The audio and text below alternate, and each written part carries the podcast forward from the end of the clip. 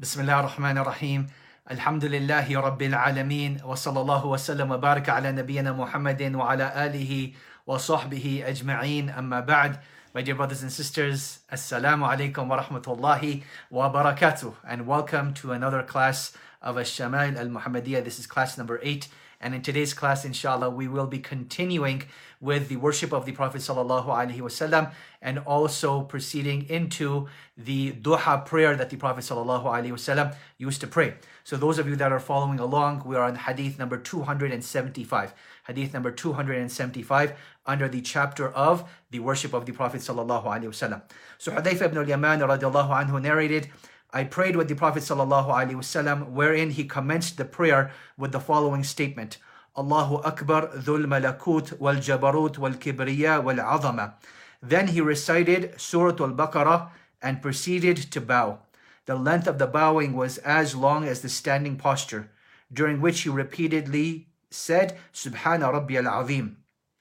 Then he raised his torso, and the length of his standing was like that of his bowing, during which he repeatedly said Li Rabbi al-Hamd.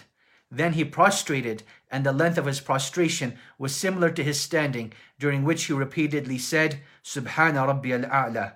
Then he raised himself from prostration. The length of sitting of that sitting posture was similar to the prostration, during which he said, Rabbi ghfirli.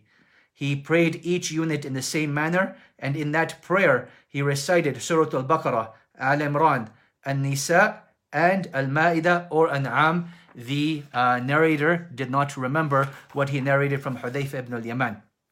So now you look at the night prayer of the Prophet ﷺ, and one of the things we've been highlighting is quality over quantity, quality over quantity, and that is what the focus should always be. And you look at this particular prayer of the Prophet ﷺ, and you see just that, and you see just that that the Prophet ﷺ is uh, praying a very quality focused prayer. So let's start off with something unique and interesting. We all know some of the various ad'iyah or the du'as of iftitah of the salah. So you have Subhanak Allahumma wa bihamdik wa tabarak wa ta'ala jadduk wa la ilaha ghayruk. And this is the most common uh, opening supplication that is reported in the books of fiqh, particularly in the Hanafi madhab and in the Hanbali madhab as well. Then you have another narration that is narrated from the Prophet sallallahu alaihi wasallam. Allahumma ba'id bayni wa bayna khatayaya kama ba'adta bayna al-mashriq wal maghrib. Allahumma ba'id اللهم نقني من خطايا كما ينقى الثوب الابيض من الدنس اللهم سلم من خطايا بالثلج والماء والبرد So this was all reported from the Prophet sallallahu alaihi wasallam as the opening ad'iyah for salah. But here we have something new, and this has only been reported to the best of my knowledge in the nawafil prayers of the Prophet ﷺ. He did not use this opening dua for any other prayer to the best of my knowledge other than for the nawafil ones. And this is to say, uh, Allahu Akbar jabarut wal kibriya wal azama. So that here the Messenger of Allah ﷺ started with this as his dua of iftitah, meaning his opening um, dua. Then after reciting Surah Al-Fatiha in the first rak'ah, he recites Surah Al-Baqarah. And that is how long the first rak'ah was. He recited all of Surah Al-Baqarah. And I want you to imagine how long that would take. Even if someone recites at a very fast pace, you're looking at about, you know, two and a half to three hours, I would say. About two and a half to three hours. And we know that the Prophet ﷺ used to recite very slowly, so much so that after every ayah, he is pausing. So you can imagine, you know, it is a, a very long prayer. And then his ruku' was just as long as his standing. And then while he is standing, after from ruku', that is just as long as his ruku' was. And his sajda was just as long. So it is a very quality focused prayer. And what's also interesting is that the Prophet ﷺ shows us that these statements that we make in salah, like Subhana Rabbi al-Azim and Subhana Rabbi al-A'la and uh, Rabbana wa lakal hamd, uh, and here the Prophet ﷺ, we see him saying, uh, Wali Rabbi alhamd, right? He was saying, uh, Li Rabbi alhamd. And he kept repeating that statement as he stood up. So this shows us that one is the minimum, three is the normal recommended amount, but you can go up to any number that you like. You can go up to any number that you like, and the scholars recommended going up till an odd number, going up till an odd number. And this is just rak'ah number one. In the rak'ah number two, he's reciting Surah Al Imran, so it's slightly shorter. and then uh, he makes his salam, and then he starts the third rak'ah, Surah An-Nisa, and then in the fourth rak'ah, um, we don't know if the Prophet ﷺ read Al-Ma'idah uh, or uh, uh, Surah Al-Ma'idah or Surah Al-An'am. We don't know which one he read because the narrator forgot at that time. So this shows us the length of the prayer of the Prophet ﷺ. Hadith 276. Aisha radiallahu anha narrated the Messenger of Allah sallallahu alaihi wasallam stood in a complete night's prayer reciting one ayah of the Quran. He prayed the whole night with one ayah. So in the previous hadith, we see that the Prophet wasallam is reciting many ayat per rakah. So Surah Al-Baqarah is 286 ayahs just in the first rakah. But here the Prophet wasallam prayed a whole entire salah a whole entire salah with just one ayah, with just one ayah. Now, what was that ayah? It was ayah 118 in Surah Al Ma'idah, where Allah subhanahu wa ta'ala is quoting what Isa alayhi salam will say to Allah subhanahu wa ta'ala, which is that, Oh Allah, if you were to punish them, then indeed they are your servants. But if you are to forgive them, then surely you are Al Aziz and Al Hakim. And the Prophet ﷺ kept repeating this one ayah over and over as tears were coming down his eyes, as tears were coming down his eyes. And subhanAllah, reflect on this ayah. What do you think the Prophet ﷺ felt and thought about and contemplated as he is reciting this ayah? That, oh Allah, if you were to punish them, they are your slaves, but if you were to forgive them, you are Al Aziz and Al Hakim, the mighty and the wise. What was the Prophet ﷺ thinking about? And you can imagine that there's a lot going on emotionally for the Prophet ﷺ because perhaps he's thinking about the plight of the Quraysh.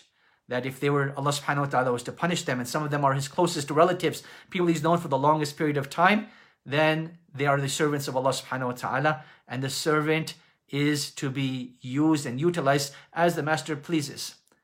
Yet if he chooses to forgive them, then Allah subhanahu wa ta'ala is the mighty and the wise. Or perhaps he's thinking about the sinful Muslims. Or perhaps he's even viewing himself in such a situation that perhaps have I fallen short, meaning Muhammad sallallahu alaihi wasallam, and he feels this burden upon himself that what if I am worthy of the punishment of Allah subhanahu wa ta'ala. So you can imagine this intense emotional moment that prolongs itself for a whole salah, a whole entire salah with just one ayah. The Prophet sallallahu alaihi wasallam kept reciting it and tears kept coming down his eyes. And the scholars said over here that this shows us the permissibility of reciting just one ayah after Surah Al-Fatiha. This shows us the permissibility of reciting just one ayah after Surah Al-Fatiha. I want to share with you now what Ibn al-Qayyim rahimahullah he says. He says if people knew the benefits of contemplating the Quran, they would busy themselves with it and leave everything else. A person should recite the Quran with contemplation, and if he comes across an ayah that touches his heart, repeat it 100 times or even the whole night to attain its benefit. So Ibn al-Qayyim rahimahullah, he's saying that if people knew the virtue of contemplating the Quran, they would leave everything else. Meaning it is one of the best uh, acts of ibadah that you can do. And if you come across an ayah of the Quran that touches you, then keep repeating that ayah 100 times or even the whole night. Meaning as long as you possibly can to attain the maximum amount of benefit. And this shows us that the Quran requires contemplation. You need to understand it and contemplate it, and only then will you be able to extract the deeper meanings of the Quran and what it means to you and what it means to your life. And subhanAllah, this is something beautiful about the Quran that yes, we have the concept of tafsir, which is an explanation of the Quran in terms of its rulings, regulations, um, and the unknown, right? Or those that, that requires explanation. But then we have tadabbur. And tadabbur is your personal interaction with the verses of the Quran. And this is what the Prophet ﷺ is having over here. He is having a moment of tadabbur, which is a moment of reflection on this verse. And thus Ibn al-Qayyim says that if you, you should recite it a hundred times or even the whole entire night to maximize its benefit, meaning that you keep coming back to it. The recitation of an ayah with contemplation and understanding is better than recitation than reciting the whole Quran without understanding and contemplating. Allahu Akbar. Let us repeat that. To recite one ayah of the Quran with understanding and contemplation is better than reciting the whole entire Quran without understanding or contemplating it. And entire reciting the whole entire Quran without understanding or contemplating it. It is certainly more beneficial to the heart and increases one's iman in, uh, in it. Furthermore, it lets the person taste the sweetness of the Quran. This was the habit of the Salaf who used to repeat one ayah until the time of Fajr. Meaning that yes, this was done by the Prophet ﷺ, but it was also done by many of the other predecessors, by many of the predecessors that they found one ayah that resonated with them and they repeated it and they contemplated it until the time of Fajr. And this shows us the virtue of understanding the Quran and contemplating the Quran rather than just reading the Quran. So again, quality over quantity. As you can see, this is a recurring theme over here. Hadith 277. Abdullah bin Mas'ud radiallahu anhu narrated, Once at night I prayed in the congregation with the Messenger of Allah sallallahu alayhi wasallam, wherein he stood for such a long time that I intended to do a bad deed. Someone asked, What did you intend to do? Allahu Akbar. Now he's praying so long with the Prophet sallallahu alaihi wasallam, he intended to do a bad deed. When you think of a bad deed, what comes to your mind? What do you think of when someone says, I was about to do a bad deed? What could it have been? And Allahu Akbar, this shows us the level of righteousness of the Sahaba radiallahu anhum, particularly the elite of the Sahaba, that this Sahabi is saying that I intended to do a bad deed. What could it have been? What do you think it was? He goes on to say, Someone asked, What did you intend to do? He replied, I was about to sit down and leave the Prophet ﷺ standing alone. I was about to sit down and leave the Prophet ﷺ standing alone. That was the bad deed that he was going to do. It wasn't a lie. It wasn't murder. It wasn't, you know, dealing with the riba. No, it was the fact that he considered sitting down while he's praying with the Prophet ﷺ because the salah is so long. Because the salah is so long. And Allahu Akbar, this shows the, the virtue of the Sahaba radiallahu anhum, that a bad deed to them was to leave the Prophet sallallahu alayhi wasallam, the best worshipper of Allah that humanity has ever known, to continue standing by himself, and for Abdullah ibn Mas'ud radiallahu anhu to sit down. And this shows us again how long the night prayer of the Prophet ﷺ was. That even young companions, the likes of Abdullah ibn Mas'ud radiallahu anhu, he would get tired and the Prophet ﷺ would still continue going. Hadith 279, Aisha radiallahu anha, no sorry, Hadith 278 is the same uh, with a different chain of narration. Hadith 279, Aisha radiallahu anha narrated the Prophet sallallahu alayhi wasallam prayed in a sitting posture until about 30 or 40 ayat were remaining. At this point, he stood up and completed them standing. He then bowed and prostrated. He would, subse- he would subsequently do the same in the second ayah. So we learn from this that as the Prophet ﷺ got older, standing the long night prayers became difficult for him. So the Prophet ﷺ would start the salah sitting down, then he would stand up and recite some more, and then make his ruku' and make his sajda, and then for the second rak'ah he would remain sitting down, and then after a few ayahs or so remaining, then he would stand up and do his ruku' and his sajda. So this shows us that for the nawafil and the sunnah prayers, the non-fard obligatory prayers, it is permissible to pray sitting down. It is permissible to pray sitting down. But understand that the reward of those prayers is half. Understand the reward of those prayers is half. If you pray your sunnah and nawafil prayer sitting down, the reward is half. Whereas if you pray standing, then you get to the complete reward. You get to the complete reward. Number two, it also shows us the permissibility of changing your position. Where the Prophet ﷺ, he would start the salah sitting down, but then the Prophet ﷺ would stand up. And at other times you see that he was standing up, but then he would sit down. So you are allowed changing between the positions. So if a person gets tired in his nawafil or sunnah prayers, you are allowed to sit down and change your position. And this is perfectly fine. However, the Prophet ﷺ only did this when he got old. He only did this when he got old. Hadith number 280, Abdullah bin uh, Shaqiq asked Aisha radiallahu anha about the prayer of the Messenger of Allah sallallahu alayhi wasallam. She said he used to pray lengthy periods of the night while standing and lengthy periods of the night while sitting.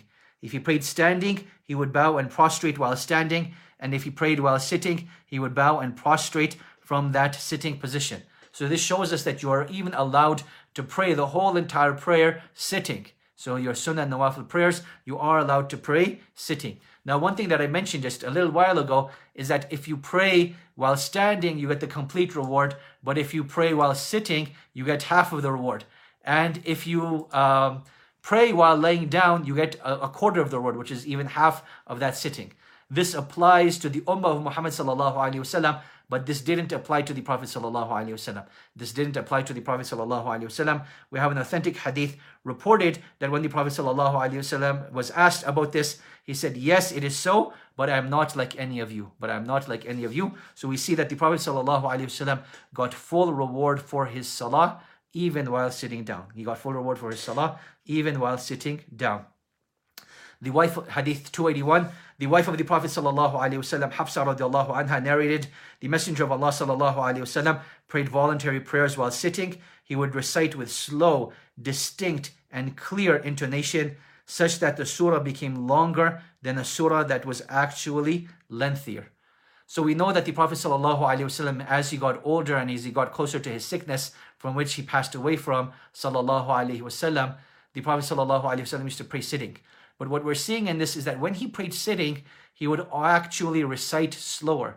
And it would be so slow and so enunciated that it would actually become longer than a surah that had more verses in it. It would actually become longer than a surah that has more verses in it.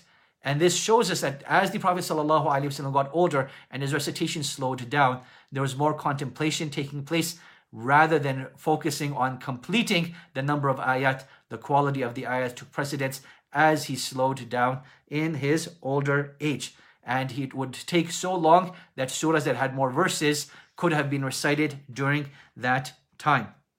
And this shows us another thing as well that something that the Prophet ﷺ used to do in his sunnah and nawafil prayers, like you have a verse about the hellfire, the Prophet ﷺ would seek refuge in Allah from the hellfire or you have a verse about Jannah, then the Prophet ﷺ would ask Allah subhanahu wa ta'ala for Jannah. Or if you have a verse that says, فَسَبِّحْ بِسْمِ رَبِّكَ الْعَظِيمِ then the Prophet ﷺ would say, Subhana Rabbi al-Azim, inside of the salah. So we'd finish the verse, pause at that time, and then say Subhana Rabbi al-Azim, or make the isti'adha, or ask Allah for Jannah, but only in the sunnah and nawafil prayers. And this is also part of the reason why uh, some of these sunnah and nawafil prayers took so long because the Prophet ﷺ is implementing that.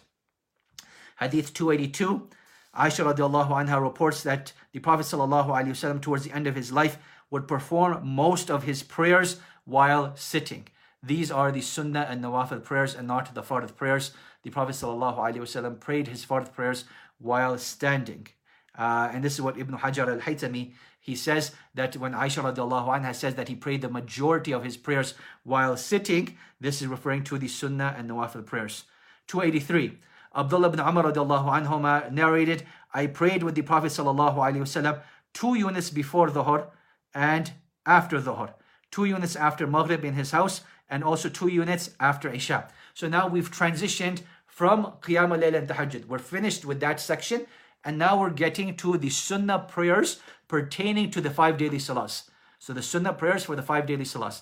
Now, we have the famous hadith of the Prophet ﷺ that whoever prays 10 of these rak'ahs will have a house in Jannah. And the other hadith saying that whoever prays 12 of these rak'ahs will have a house in Jannah. So now we're seeing how they're actually calculated. Now we're seeing how they're actually calculated. So Abdullah ibn Umar radiallahu he's narrating to us what he saw from the Prophet sallallahu alaihi wasallam. So he didn't witness the sunnahs of Fajr because the Prophet ﷺ would often pray those in his house. Whereas he witnessed the other prayers because the Prophet ﷺ on occasion would pray those sunnah prayers in the masjid. So let us see what he saw from the Prophet ﷺ. He saw two rak'ahs before Dhuhr and he saw two rak'ahs after Dhuhr. And then he saw two rak'ahs after Maghrib and two rak'ahs after Isha. So how many does that make? My mathematicians that are there. If you have two before Dhuhr, two after Dhuhr, two after Maghrib, and two after Isha, how many rak'ahs is that? Let's go, people. Let's go. What number does that come out to?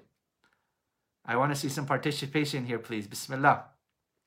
Two before Dhuhr, two after Dhuhr, two after Maghrib, two after Isha. How many rak'ahs is that? Bint Yasin, Jazakallah khair. Thank you so much. That is a total of eight rakahs. So we still haven't reached 10 or 12. So let us see where the 10th uh, rak'ah actually comes from. In the following hadith, um, which is the hadith of, actually, no, it's not the following hadith. In a separate hadith from Hafsa radiallahu anha, she says that the Prophet sallallahu alaihi wasallam would pray two sunnahs before Fajr, in which he used to recite Qul Ya Kafirun and Qul Allahu Ahad. Aisha Manzoor, Jazakallah khair. Thank you so much as well for participating. So here we have 10. So two before Fajr, two before Dhuhr, two after Dhuhr, two after Maghrib, two after Isha. This is your 10 covered. This is your 10 covered. Abu Ikbar, Jazakallah khair. Thank you so much for participating as well. Now, where would the 12 come from? Where would the 12 come from? That's going to come later on. Um, then we have Hadith 285. Abdullah bin Amr radiallahu anhuma narrated, I memorized from the Messenger of Allah sallallahu alayhi wasallam eight units of prayer, two before the Dhuhr, two after it, two after Maghrib, two after Isha. Hafsa related to me about the two units before Fajr, which I did not observe from the Prophet sallallahu alaihi wasallam. So we saw, we said that Abdullah ibn Umar radiallahu anhuma, he did not see from the Prophet sallallahu alaihi wasallam. Why? Because the other sunnahs on occasion were prayed in the masjid, whereas the sunnahs for Fajr, the Prophet wasallam would always pray at home. Now, 286. Abdullah bin Shaqiq asked Aisha radiallahu anha about the optional prayers of the Prophet sallallahu alaihi wasallam. He, uh, she replied, he used to pray two units before and two units after Dhuhr, two units after Maghrib, two units after Isha, and two units before Fajr. So now we have the hadith of Aisha that brings all 10 together. So rather than two separate hadith from Hafsa and from Abdullah bin Umar radiallahu anhuma, we have these 10 rak'ahs of sunnah prayers related to the salawat in one hadith. And now let us see where the 12 comes from, bi'idhnillahi ta'ala, which is the last hadith in this chapter. Asim ibn Damara narrated, we asked Ali ibn Abi Talib radiallahu anhu about the optional prayers that the Messenger of Allah sallallahu wasallam performed during the daytime. He replied, you do not have the capability to perform them. We replied, whoever from amongst us that possesses the capability will do so. Ali said, in the morning when the sun rises to the height, the same as it is at the time for Asr. At that time, he performed two units. When the sun rises in the east to a similar height as it is in the west, at that time of Dhuhr, he performed four units. He performed four units before Dhuhr and two after. Four units were performed before Asr. In between the two units of a four unit prayer, he would sit and send, and send salutations to the close angels, prophets, and those who followed them from the devoted believers and Muslims. So now we have a lot to cover in this section. So now we have some of the tabi'een, they're asking Ali radiallahu anhu, Oh Ali, inform us of the prayers that the Prophet sallallahu alaihi wasallam performed during the daytime. Inform us of the prayers that the Prophet wasallam performed during the daytime. And Ali radiallahu anhu, his natural response is, Look, I understand you're enthusiastic and you have the zeal of wanting to pray, but trust me, you're not going to be able to keep it up. And then this tabi'i, he says, look, that is true that not all of us will be able to keep it up, but those of us that are able, inform me so that at least we can try. At least we can try. And this shows us that one should, even if you can't be like the Prophet wasallam, and you know it is impossible to worship Allah like the Prophet wasallam used to.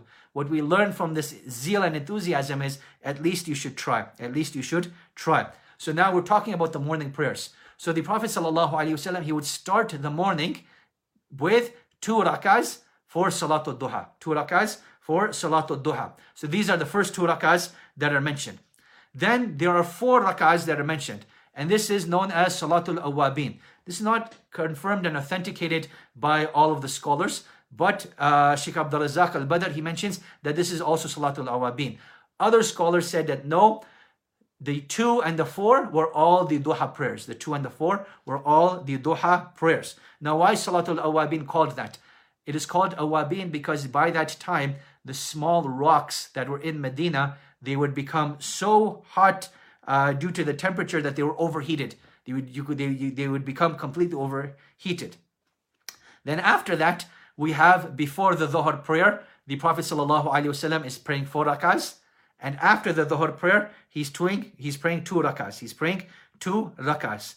And then the Prophet ﷺ is praying four before Asr. Is praying four before Asr. So these are all during the daytime. So now let's see what's related to the salahs and what's not related to the salahs. So the Duha prayer is a distinct separate prayer and it's actually the next chapter. So we're going to be discussing it quite a bit of detail in a few minutes bidhnillahi ta'ala.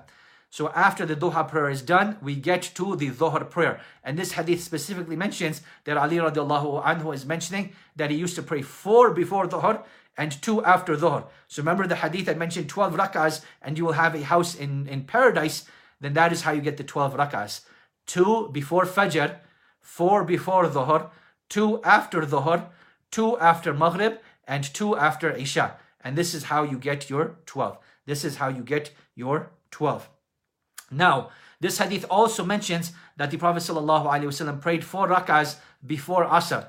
Yet the scholars mention this isn't something that was done regularly by the Prophet ﷺ and was just done once in a while. So it's not actually considered a sunnah of that salah. It's not considered actually a sunnah of that salah. Now, if you look at the ending of the hadith, the ending of the hadith says that the Prophet ﷺ would thereafter send salutations to the angels, prophets, and those who followed them from the devoted believers and the Muslims. Meaning that in these salahs, sometimes the Prophet ﷺ would recite his tashahud and his durud sharif out loud right? And that is how that you would know that the Prophet ﷺ was concluding the prayer with Assalamu alaikum wa rahmatullah thereafter. So he's sending salam to them. So this is what that hadith is referring to. This hadith also shows us that the prayers during the daytime, the sunnah and nawafil prayers, they're two rak'ahs by two rak'ahs. But is this always the case? Is that always the case? And obviously you can tell by my expression, the answer is no. We're going to find out what the exception to that is in the next chapter, which is where we have reached. So chapter number 41, قال المؤلف رحمنا الله وإياه Babu Salat Duha, chapter the Duha prayer. And the Duha prayer is a prayer that is prayed after the sunrise but before Zawal. And on average, it is recommended that you wait about 15 to 20 minutes after sunrise and you should be done about you know 5 to 10 minutes before the actual zawal so it is a long period of time where you can pray and the scholars of islam they actually differed on the ruling of the duha prayer between it being sunnah, between it not being recommended, and some saying that it's good to pray, but not on a regular basis.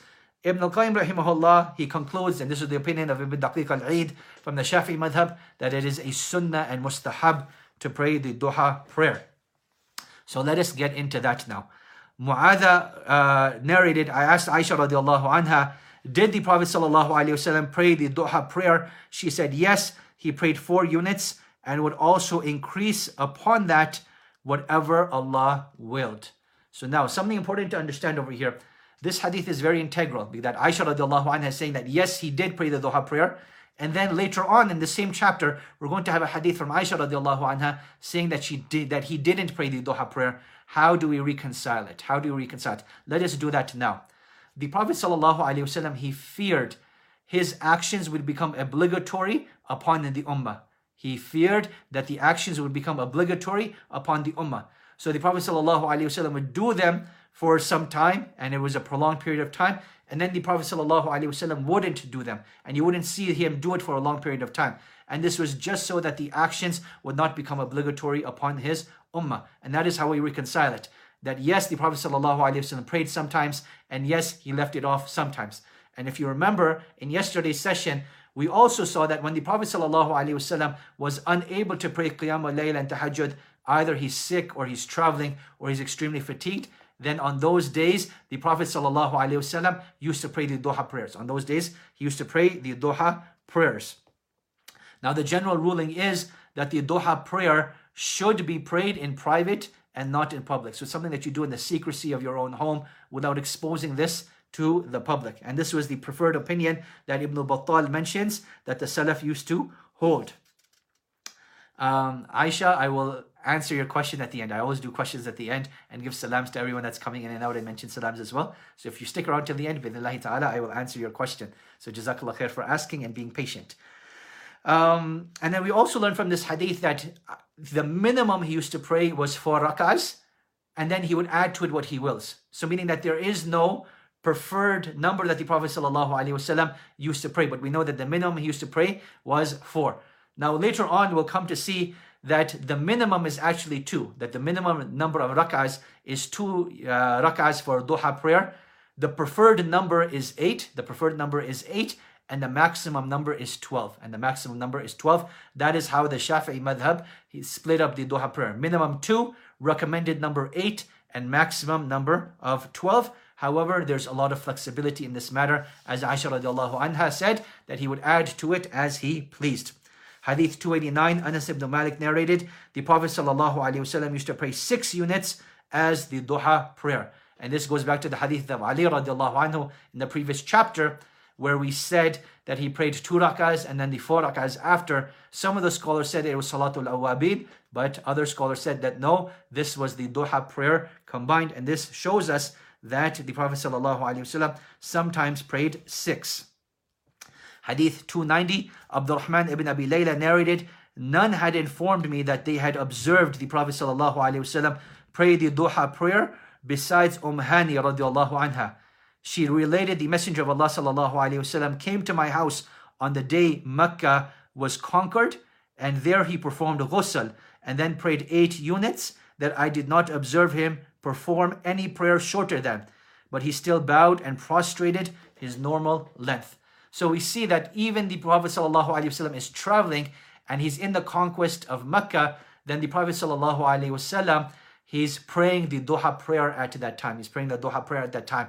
We also see that the duha prayer over here is not a prolonged prayer, but rather it was a short prayer, the shortest that Umm Hani has ever seen. The shortest that Umm Hani has ever seen.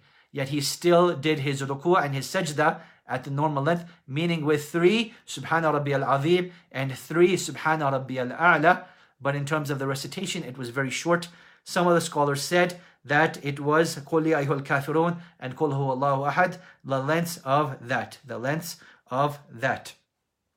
Other scholars said that what uh, Umm Hani radiallahu anha saw was actually not the Duha prayer, was actually not the Duha prayer, but rather was the prayer of the conquest. And this is something that Khalid ibn Walid radiallahu anhu used to do, that whenever he would go on a conquest, he would pray. He would pray, but this is a minority position because Umm Hani radiallahu anha, she is more knowledgeable and she explicitly mentions that he prayed the duha prayer. Hadith 291, Abdullah bin Shaqiq narrated, I asked Aisha radiallahu anha, did the Prophet sallallahu alaihi wasallam pray the duha prayer? She replied, no. Plot twist. She replied, no. He did not perform it except when he would return from a journey. So here, Aisha radiallahu anha is saying that the Prophet sallallahu alaihi wasallam did not regularly perform the duha prayer except when he came back from a journey. Now, here's an interesting tidbit. The Prophet sallallahu alaihi wasallam forbade returning home at night. The Prophet sallallahu alaihi wasallam forbade returning home at night. So if the Prophet wasallam is traveling and he's arrived at the outskirts of Medina at nighttime, he would actually remain in the outskirts of Medina and then return to his home in the morning. He would return to his home in the morning. And the first thing that the Prophet ﷺ would do whenever he returned was to go to the masjid. The first thing that the Prophet ﷺ would do when he returned home was to go to the masjid. So here we learn two sunnahs. Number one, do not return home at night. And this is uh, with the reasoning behind that if someone is at home they will become frightened as to who is entering that home. So if you give forewarning that, look, I'm going to be arriving home at night, don't get scared, um, then that's perfectly fine, inshallah, and it doesn't go against the sunnah. However, if you're unable to get in contact with them and it is going to scare them, then the sunnah is to remain out and only return during the daytime and only return during the daytime. If you're out as a whole family and no one is at home, then then you are allowed returning at home uh, altogether at nighttime, and that does not go against the sunnah either. Number two, when one returns from the journey, the first stop that you should make is to go to the masjid, as the Prophet ﷺ did. And here we see that because he's returning after Fajr, right after Fajr was the Duha prayer, and he would pray the Duha prayer thereafter. And that is what Aisha anha is narrating over here. Hadith 292. Abu Sa'id al-Khudri radiallahu anhu narrated, the Prophet sallallahu alaihi wasallam used to pray the duha prayer with such regularity that we thought he would not leave it. And then he would pray for such a lengthy, then he would not pray it for such a lengthy period that he we thought he would not pray it again. And this goes back to the point that I mentioned earlier that the Prophet ﷺ did this so that it would not become obligatory upon the Ummah. He was afraid that it would become obligatory upon the Ummah, and that is why he did not do it regularly. And the scholars mention that after the death of the Prophet ﷺ, when there is no more legislation, it is now recommended to do so that one should pray the duha prayers whenever they are able to. You should pray the duha prayers whenever you are able to. Hadith 293. Abu Ayyub al-Ansari uh, radiallahu anhu narrated, the Prophet sallallahu alaihi wasallam always prayed four units when the sun passed the zenith. I said, O Messenger of Allah, you constantly pray these four units when the sun passes the zenith. The Messenger of Allah wasallam replied, the doors of the heavens open from the time the sun passes the zenith until the dhuhr prayer is performed. Hence, I like that a good deed of mine reaches the heavens at that time. I asked, Is there a recital in every unit? He replied, Yes. I inquired, Is there a taslim in between? And he replied, No. And this was the, the, the, the change that I was uh, mentioning to you before. So now, here we learn about the sunnah of zawal.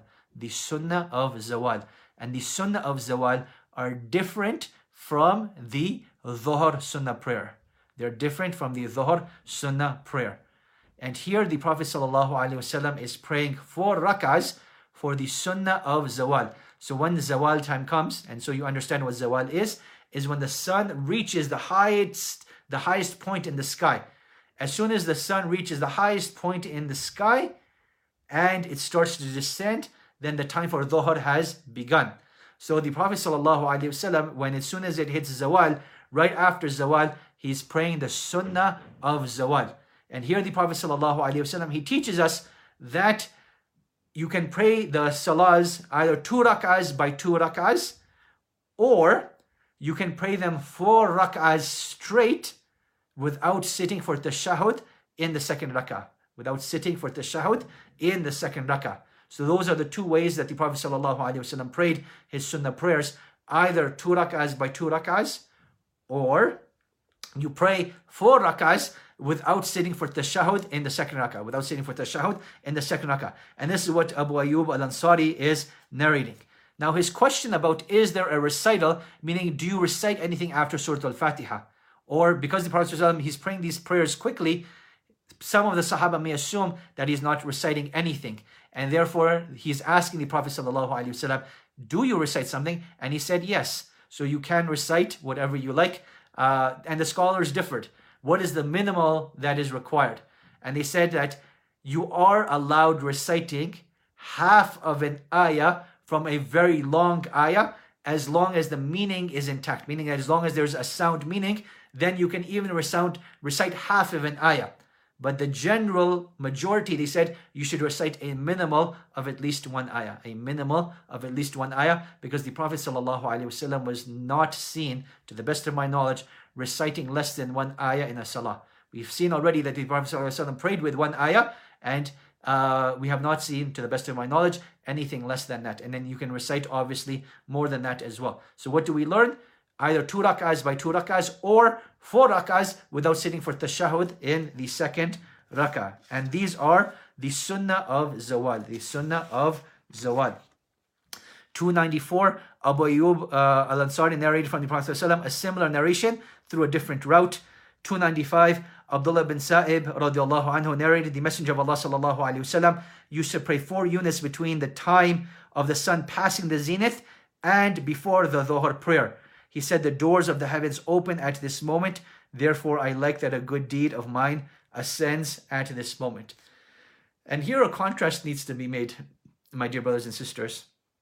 And that contrast is, is that we know in the last third of the night, our Lord subhanahu wa ta'ala, He descends to the lowest heaven in a manner that is befitting His majesty. We don't know how, we don't understand the how uh, or the, the dynamics behind it, but this is what our Prophet ﷺ informed us. And he asks, Is there anyone seeking forgiveness that I may forgive them, or anyone asking that I may grant to them? And just like we have that special last third of the night, then here during the daytime, we have that special time after the zawal till the time of Dhuhr being prayed, that the doors of heaven are opened, the doors of Jannah are opened, and the do- deeds are raised to Allah subhanahu wa ta'ala. And here the Prophet ﷺ is, is saying that while the doors of Jannah are open, I love that some of my deeds are presented to Allah subhanahu wa ta'ala. I love that uh, some of my deeds are presented to Allah subhanahu wa ta'ala. And this really shows us, you know, the, the genuine love that the Prophet ﷺ has for worshipping Allah. Like I, I don't think we can you can understand it or even experience anything close to it, but at least we can appreciate it. The fact that Allah subhanahu wa ta'ala's Messenger sallallahu alayhi wasallam loved worshipping Allah subhanahu wa ta'ala so much that any opportunity that he would get to present a deed to Allah subhanahu wa ta'ala, he didn't want to miss it. And that is why the Prophet sallallahu alayhi wasallam would pray the sunnah of zawal, the sunnah of zawal, and these are different than the sunnahs of dhuhr. These are different from the sunnahs of dhuhr. Now let us take the last hadith of this chapter. Ali ibn Abi Talib radiallahu anhu uh, used to pray four units before the prayer of dhuhr. And he mentioned that the Messenger of Allah sallallahu alaihi wasallam used to pray these four units when the sun passed the zenith, and he would make the units long in duration. He would make the units long in duration. So sometimes the Prophet ﷺ would pray them short, and sometimes he would pray them long, depending upon the circumstances. So if he has other chores and other endeavors, he would pray them short. However, if he has free time, then he would spend it uh, in prolonging the prayer. He would spend it in prolonging the prayer. And with this, we conclude uh, chapter number 41, which was Salatul Duha. Now, let us recap the both chapters combined we learn from the night prayer of the Prophet ﷺ is that he would sometimes pray uh, the night prayer um, right after uh, Salatul Isha. Sorry, let me start over. What we learned from the, the previous chapter is that the Prophet ﷺ would sleep right after Isha and then he would wake up in the first half of the night. And then thereafter, the Prophet ﷺ would continue praying till the last sixth. And thereafter, he would either sleep and then wake up and pray the witr prayer, or he would finish his tahajjud, pray the witr prayer, and then sleep till the time for Fajr came. And then he would then sleep till the time of Fajr came. So before uh, Isha, the Prophet ﷺ disliked taking a nap. After Isha, the Prophet ﷺ disliked talking, and he would sleep right after till half of the night, and then he would pray till a sixth of the night was remaining, and then he would either pray his witr or sleep and then wake up and pray his witr at that time. The Prophet ﷺ was seen to pray um, 10, 12 uh, uh, rak'ahs and then the witr, and then the witr. So meaning he's either praying 11 with the witr or 13 with the witr, or 13 with the witr. And there's flexibility on that matter, and one should not be rigid uh, on the number, but should focus on the quality. The quality we saw is that the Prophet ﷺ in one rak'ah recited Surah Al-Baqarah, another one Surah Al-Imran, and An-Nisa, uh, and then in uh, the narrator said either Al-Ma'idah or Al-An'am, I do not remember. And another verse narration we see that the Prophet ﷺ prayed Qiyam al-Layl and Tahajjud with only one with one ayah, with one ayah. He just kept repeating it the whole entire night. And Ibn al-Qayyim said that that is better than reading a lot of verses that you don't understand. In fact, he says to read one verse, understand it and contemplate it is better than to read the whole entire Quran without understanding and contemplating it. And then we saw that the Prophet ﷺ, uh, would also pray uh, the duha prayer. He would also pray the duha prayer. And if he missed the night prayer, either due to traveling or being sick or being fatigued, then he would make sure he would pray the duha prayer. We also see that the Prophet ﷺ, towards the ending of his life, he would start off standing and then would continue praying his salah sitting, and you're allowed to change the positions. And then sometimes he would pray the whole prayer sitting down as he got older and he got sick. For the average person, this does decrease your reward, but this did not decrease the reward of the salah of the Prophet. sallallahu Then we get to the duha prayer, and the duha prayer is prayed after sunrise till before zawal, the minimum being two rak'ahs, the recommended being eight, the maximum being 12. And there we've learned uh, the various rulings pertaining to it. And we also learned uh, about the um, sunnahs of zawal, the sunnahs of zawal, which is that after zawal comes in, but before the is prayed, four rak'ahs are prayed. And we also learn that the general ruling is that the sunnah and nawafil prayers are two rak'ahs by two rak'ahs, but you can also pray them uh, four straight without a tashahud in the second, without a tashahud in the second, and this was something valid. We were also introduced to Salatul Awabin, and we were also introduced to the Salah of the Conquest. Both of those salahs are differed upon by the scholars, but it's good that we're introduced to them uh, and we understand that they have some sort of basis uh, in our deen. Now, this is the last class for this week, and um, we're actually getting very close to the ending of Ramadan. Subhanallah, how quickly it's gone by. May Allah subhanahu wa ta'ala forgive us uh, and grant us tawfiq to continue to worship Him and uh, grant us the tawfiq to, to witness Laylatul Qadr and worship Him on Laylatul Qadr and make us of those that are freed uh, from the hellfire. Allahumma ameen. Uh, but with that being said, um, I want to change up the pace next week. So next week we're going to be doing something a bit different. We'll be talking about the humor of the Prophet sallallahu alaihi wasallam, his laughing and his his joy as we get closer to Salatul Eid. So I thought that would be befitting. I thought that would be befitting that next week we change it up. That on Tuesday and Wednesday, bi'idhnillahi ta'ala, we'll be talking about those characteristics, bi'idhnillahi ta'ala.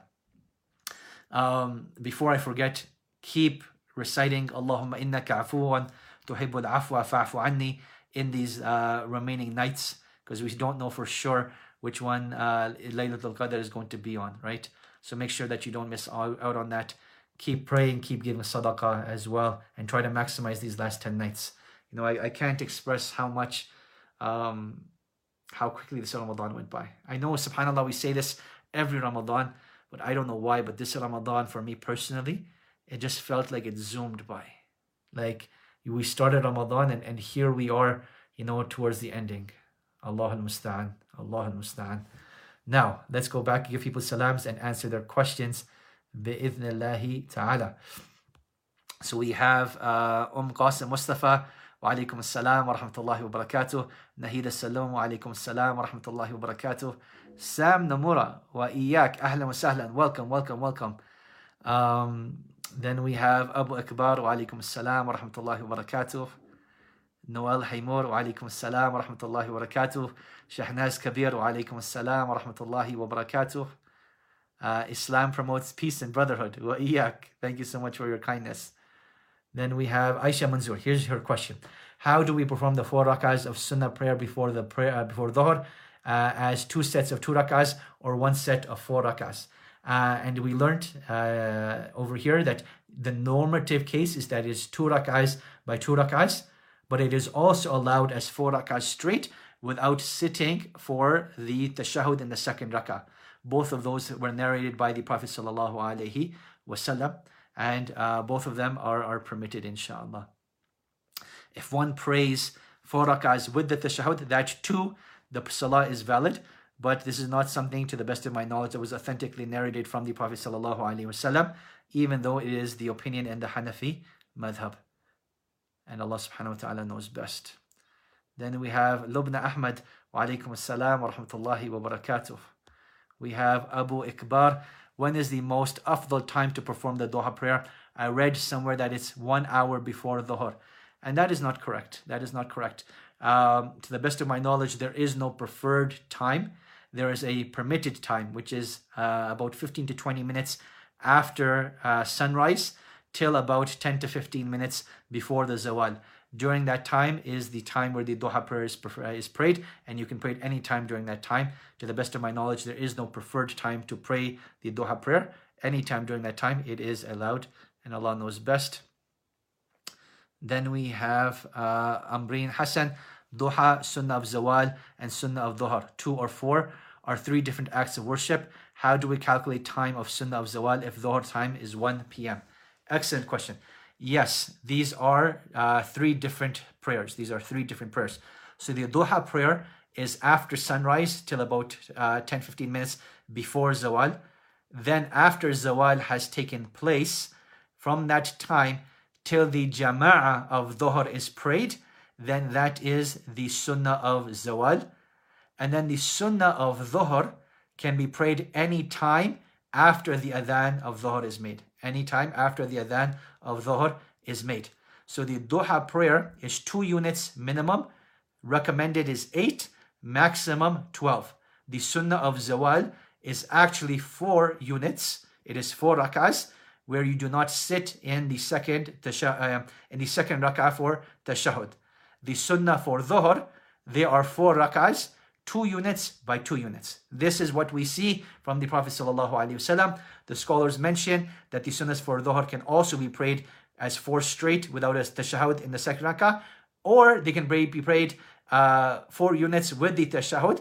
Uh, it is valid, but it was not what was narrated from the Prophet ﷺ. Now, as for your question, how do we calculate the time for the sunnah of zawal? So, if your calendar or your app says dhuhr starts at 1 p.m., that's usually about two to three minutes after zawal time. That's two to three minutes after zawal time. So, any time from then till the jama'ah of dhuhr is prayed. Now, living in the West and living in minorities, I'm not sure where you, where you live, Sister Ambreen, um, but it's not all, always possible to pray salah in jama'ah. So what you want to figure out is when does your local masjid pray in jama'ah and you want to try to pray it uh, before that. You want to try to pray it before that. That is how it is calculated and Allah subhanahu wa ta'ala knows best. Now what if you're praying at home and this is your follow-up question, there is no jama'ah and there is no adhan. So the, the, the lesson is you use your app, you use your calendar and you find out, right? When does the dhuhr time actually start? So that is the time of Dhuhr prayer, which is about two to three minutes after Zawal. You can pray your four rak'ahs for the Zawal right after that. And then you can find out wherever your local masjid is, even if you're not praying in the local masjid, what time they make the adhan and what time they do the uh, the jama'ah. And you want to try to do it before then. You want to try to do it uh, before then. So you can pray your sunnahs uh, of Dhuhr after the adhan is made and then um, you can pray your dhuhr fard anytime after that. And Allah subhanahu wa ta'ala knows best. And if even you try your best and none of what I've said is possible, if you intend to do it anytime after zawal, Allah subhanahu wa ta'ala will accept it from you. Allah subhanahu wa ta'ala knows we live in extraordinary circumstances, not only just because of the pandemic, but because of the fact that we live as minorities uh, in non Muslim lands the fiqh is, is quite different than had we lived in, in the Muslim majority countries where we have access to masajid and access to the adhan and so on and so forth. So anytime after uh, the time for dhuhr begins, you can pray your uh, zawal sunnahs, you can pray your sunnahs for dhuhr and follow it with your fourth prayer after. Allah subhanahu wa ta'ala is more generous than we can imagine. More generous than we can imagine. And Allah subhanahu wa ta'ala knows best. So my dear brothers and sisters, I will conclude with this. Bismillah ta'ala. May Allah subhanahu wa ta'ala, you know, give us the love of, of worshiping Allah. May Allah place it in our hearts and keep it there and grant us sincerity and grant us the, the, the zeal and desire um, and the passion like the Prophet ﷺ had uh, to worship Allah subhanahu wa ta'ala. Allahumma. I mean, that's something that I really took away from this chapter is the, the deep love of worship that the Prophet ﷺ had. And I pray that Allah subhanahu wa ta'ala even just gives us you know, a small portion of that. Allahumma ameen. So again, inshallah, next week, Tuesday and Wednesday, 7 p.m. Mountain Standard Time, 9 p.m. Eastern Time, we'll be talking about the humor uh, of the Prophet ﷺ, his laughter, his generosity, and some of the other traits uh, that he had as we get closer to Salatul Eid. جزاكم الله خيرا everyone for attending سبحانك اللهم وبحمدك أشهد أن لا إله إلا أنت أستغفرك وأتوب إليك والسلام عليكم ورحمة الله وبركاته